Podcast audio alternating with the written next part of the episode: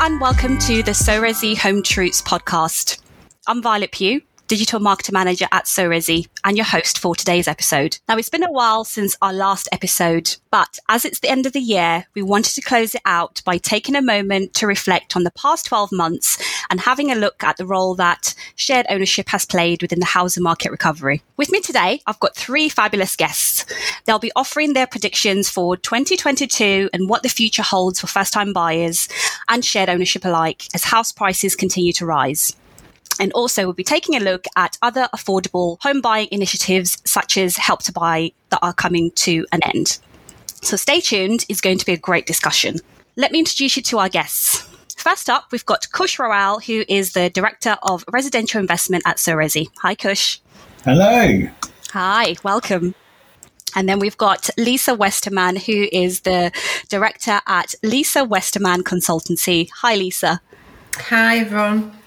And we've got Jon Lord, who is the Managing Director at Metro Finance. Hi, Jon. Hi, everyone. Hi, welcome. So, before we deep dive into the conversation, as this is a Christmas special, I would love to hear from our guests. What is your must have Christmas meal that you have to have to make it really, really special? Let's start there before we get into the conversation. Lisa, what do you have to have? Obviously, Christmas dinner. It's got to be turkey. It's got to be turkey and all the trimmings for me. Turkey and all Very the trimmings. traditional. Yeah. Oh, wonderful. That sounds really, really good. Jon, Bacon and chocolate. wow. Is that Yes, combined or is that separate? Separate. I was going to say that's a very interesting mix, but I like it. And Kush. Yeah, a bit, bit of a, an odd one. I'm a veggie, but absolutely love Christmas. So it's a corn roast. And for me, that is absolutely the maker of a Christmas dinner. Oh, it sounds delicious. Amazing. Listen, it's making me hungry, but let's get into this conversation.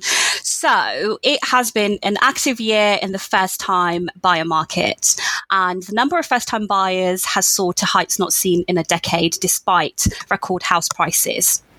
According to analysis by Halifax, which is one of uh, Britain's largest mortgage lenders, almost 211,000 people bought, bought their first home in the first six months of 2021. So it seems like owning a home is now an even more desirable commodity than ever before. And as for the shared ownership initiative, which has been around for 40 years or so and has helped an estimated 157,000 households get onto the property ladder in England alone, there has been an extraordinary level of demand since the onset of the pandemic, which signals that perhaps shared ownership will continue to play a key role in tackling affordability issues. So I'd love to come over to Kush first. What would you say are some of those trends and patterns that you've been seeing at SO Resi over the last 12 months? Yeah, so the demand side has definitely been uh, gently increasing, I'd say, at the start of the year. But it, it began, we're going to got really rampant uh, midway through the year. It was amazing in one respect, you know, having all those uh, would-be buyers coming to our door saying help. Uh, but it was an awful lot of work and pressure on the teams to, to deal with that demand and make sure that we're, we're able to provide that quality service uh, to our customers. Um, but you know, from where where we're operating, uh, pretty much about a third of the country at the moment, there isn't one location where we're seeing any let up in demand. Um, people are still actively out looking. There is a little bit of choice out there, so people are taking a little bit longer to make up that decision of where they want to buy and, and invest their hard-earned cash into their home. Uh, but it's it's all very positive from that front. Uh, and so Resi, we're carrying on uh, launching a number of schemes um, up and down the country, and we're finding before you get these products onto the market, especially with the shared ownership offer, you've often got uh, a ready waiting queue of people who are desperate for a home and, and keen for the help. Oh, it sounds like it's been a really busy time for SO Resi. Um, and in terms of uh, kind of the the, the uh, money side of things, Jon, I would love to hear your perspective around the lending. Has it been much harder for first time buyers this year? I don't think it's been harder, no. Um, well, I echo what Kush just said that if I compare 2021 to 2019, a non COVID year, we've seen 40% growth in mortgage offers for, just for shared ownership. So that tells you it isn't harder than it was 2019. Um, we've got more lenders, um, more 95% lenders. The product numbers are, are back up there, hanging around 300. I think when people sometimes say or have the perspective that it's harder for a first time buyer, often a lender will require more documentation for a first time buyer because they haven't got the the profile, if you like, of a secondary buyer or a remortgage because they haven't got the property, they haven't got the mortgage. So naturally, the lender wants a bit more documentation, but it isn't harder. Uh, and what I would say is that a lot of lenders have better products just for first time buyers, some giving out more cash back just because they're a first time buyer. Well, that sounds like it's very positive news for first time buyers. And I'd love to hear your, your point of view, Lisa. Uh, what would you say you've experienced in terms of the differences in the market at the start of the year and to where we are today in December 2021? Well, in terms of differences in the market, there's always been that demand there. Um, we operate sort of generally around the northwest of England, um, and we always have lots of pent up demand ahead of you know properties being ready. Um, early in the year, it's a little bit more difficult because we couldn't provide that face to face contact all the time because of COVID restrictions. Um, so it was managing those expectations of customers and making sure they had the right marketing assets so they could make an informed decision around the property that they were buying, you know, often off plan. But we're seeing, you know, even in November and December this year, the demand is literally through the roof. We're marketing and selling homes in Preston at the moment. Um, and, you know, we can't build them fast enough. It's, it's, crazy in terms of at this time of the year, I was expecting everyone to be going off Christmas shopping and they're all buying houses. There's so, so much demand, so much need for shared ownership in our region, uh, all across the UK. But yeah, I don't think there's been such a huge difference from the start to the end of the year. Although the demand's always there, it's just how you meet that demand. Absolutely. It sounds like we definitely need more homes, don't we, to meet that demand. Um, I wanted to talk a little bit about kind of the what felt like perhaps a, a bit of a bounce back in um, uh, London uh, over sort of the last few months or so. So it felt like at the start of the pandemic, we had um, much more emphasis around people's desires to have more space, both inside and outside, uh, where most people were working from home and you know on a permanent basis, and they needed a kind of that additional space. Now, would you say London did experience a bounce back and is that going to be sustainable going forward? Because it feels like London is a slightly kind of a, a complicated collection of micro markets. What have you been seeing at So Resi Kush and, and, and uh, Jon and, and Lisa? Feel free to weigh in on this, please. Yeah, sure. So, absolutely, there was a ton of speculation. And I remember having debates with uh, property colleagues up and down the country, really, with that view of is city living almost becoming uh, less and less desirable as we got deeper into that pandemic uh, and lockdown.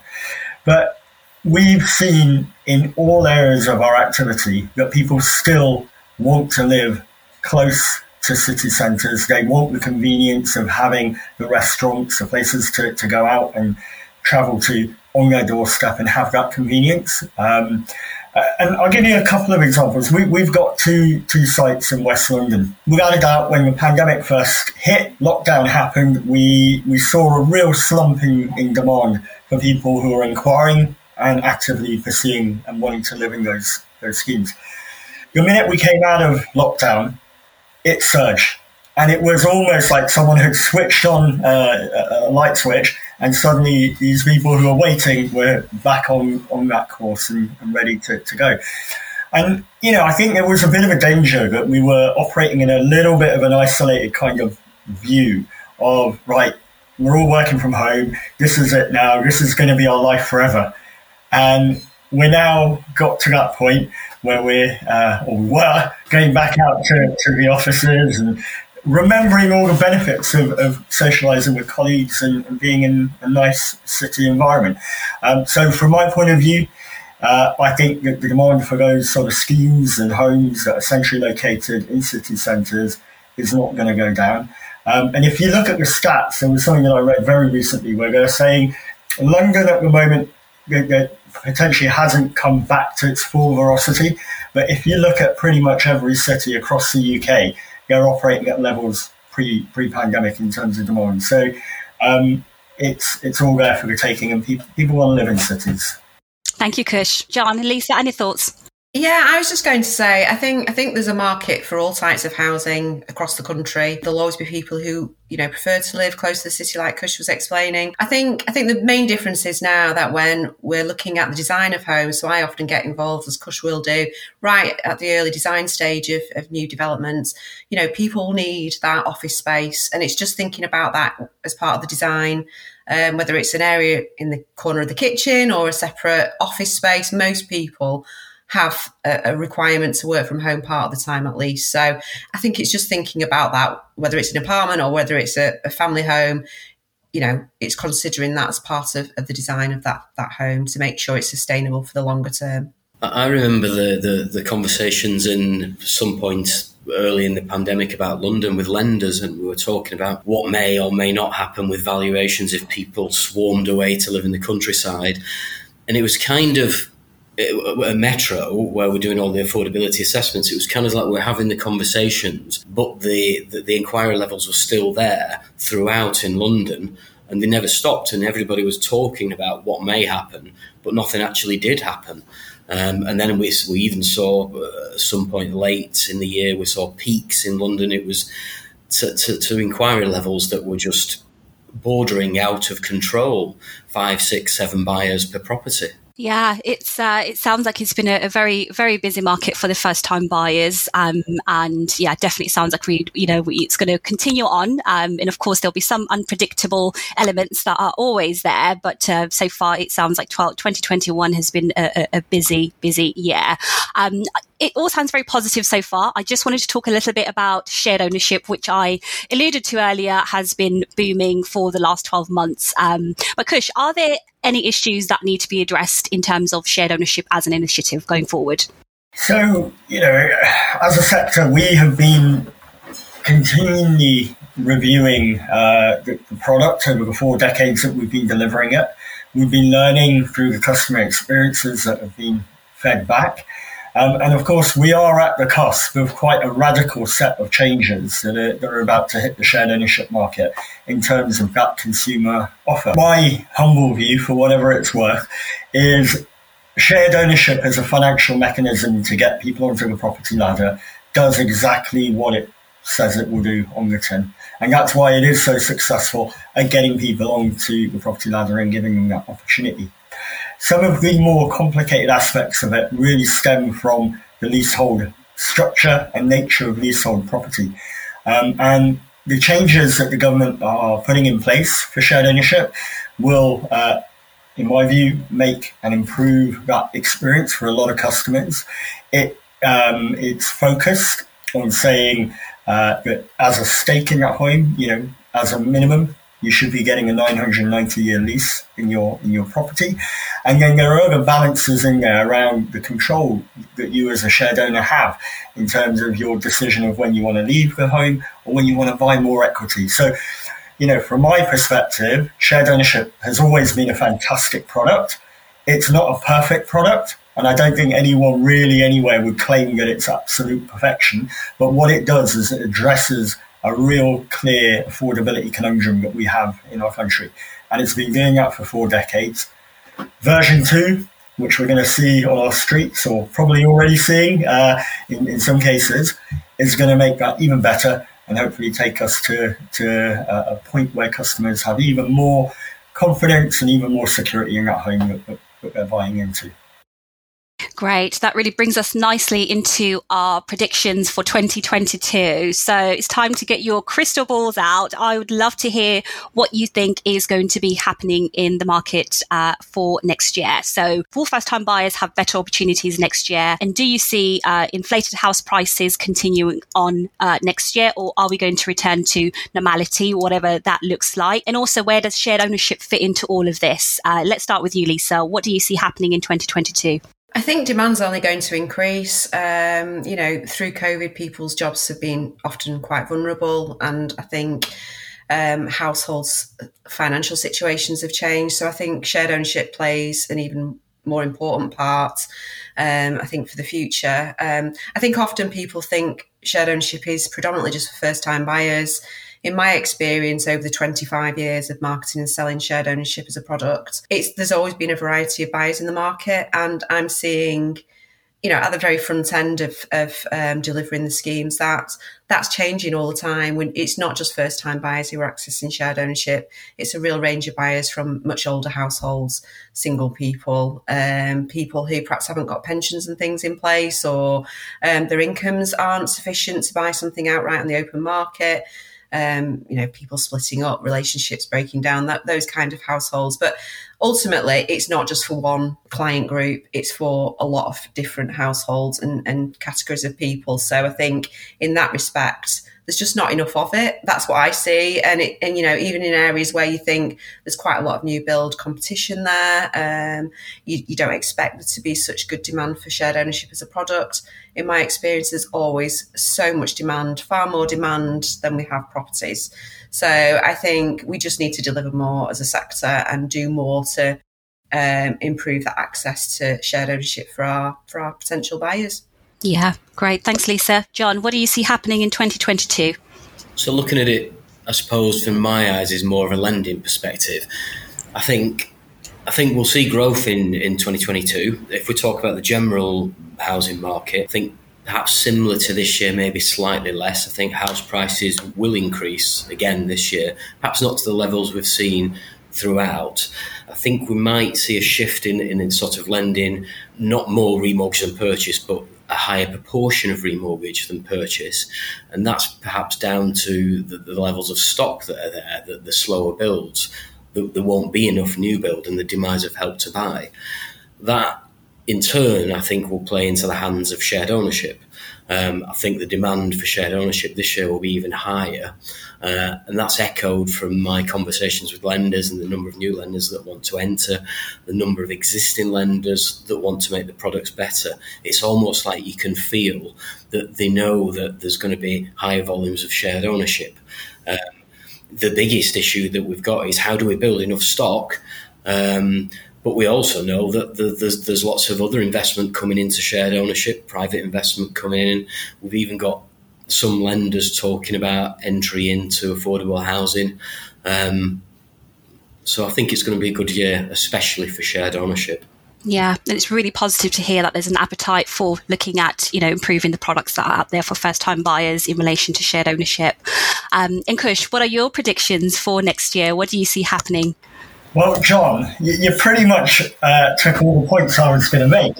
But um, no, I, am going to I'm going to put my flag out, and I'm going to say that next year is going to be the year where we genuinely do see that shift and that move to changing the way that we're supplying shared ownership to the market. So, as Lisa mentioned, we've got so many people who are keen for this assistance and need this help and our help to get onto the property ladder. The problem we've always had uh, as a, a, country is we've just not geared things up to deliver enough shared ownership housing to meet that demand. You look at the things that are happening in the, the, the wider market there.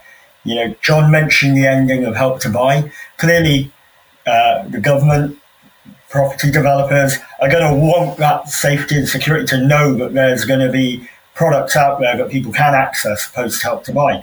And shared ownership, without a doubt, seems to fit the bill on many levels. And I guess the only quandary there is you've got developers who typically run on a very uh, simple model of put some money out, build it, get the money back in. But this is where the beauty of partnership, partnership with RPs, partnership with private investment, um, really are going to come to the fore. And I think next year is going to be a year of collaboration, and it's going to be different organisations sort of coming together and lenders to, to really push forward the supply of these homes, offer the customer good choice, um, and really to grow the amount of homes that, that we've actually got available. And I think the other thing which we, we've not really touched on much here is I think we've got to recognise that last year was a, a pretty difficult year and a year before for, for anyone really who was a leaseholder more generally. You know, we've got uh, next year a big building safety bill that's going to be emerging. Hopefully, that will give existing owners clarity uh, around um, some of the costs that they've got in their homes and the building uh, building costs that they have.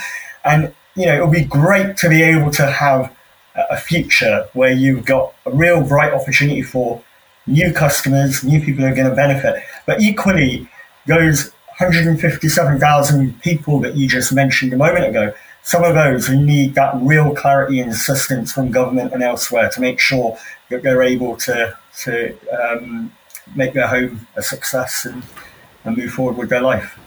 Think you're absolutely right. Collaboration is going to be key, isn't it, going forward? Sharing knowledge, resources to really, really help customers and make a difference. So, thank you for that. Um, so, your final thoughts um, are we feeling optimistic in general about 2022? What do you say? Are you hopeful of the future and what's to come? Lisa, yeah, I'm always very positive around shared ownership. It's always, you know, every year. It's, you know, I'm excited for next year. We've got lots of project uh, projects in the pipeline, um, lots of pent up demand, and yeah, we're just we're just always excited for the future. And I think Kush right. Collaboration is going to be, and joint ventures and things like that are going to be very partnership working is very much going to be the future of delivering shared ownership as well. Um, but yeah, very very positive uh, for 2022 absolutely the same. Um, I think it's going to be a busy year in shared ownership, and I actually think that 2022 is going to be the year we see some proper innovation from lenders uh, in, in our sector. So yeah, hundred percent. Thank you, Jon and Kush. Your final thoughts? Are you optimistic about 2022? Oh yeah, for me it's, it's a, a, year of a new. So new homes and plenty of them. The new shared ownership product and uh, that being a great success and new partnerships to help deliver those homes. So it's a year of a new for me. Oh, brilliant.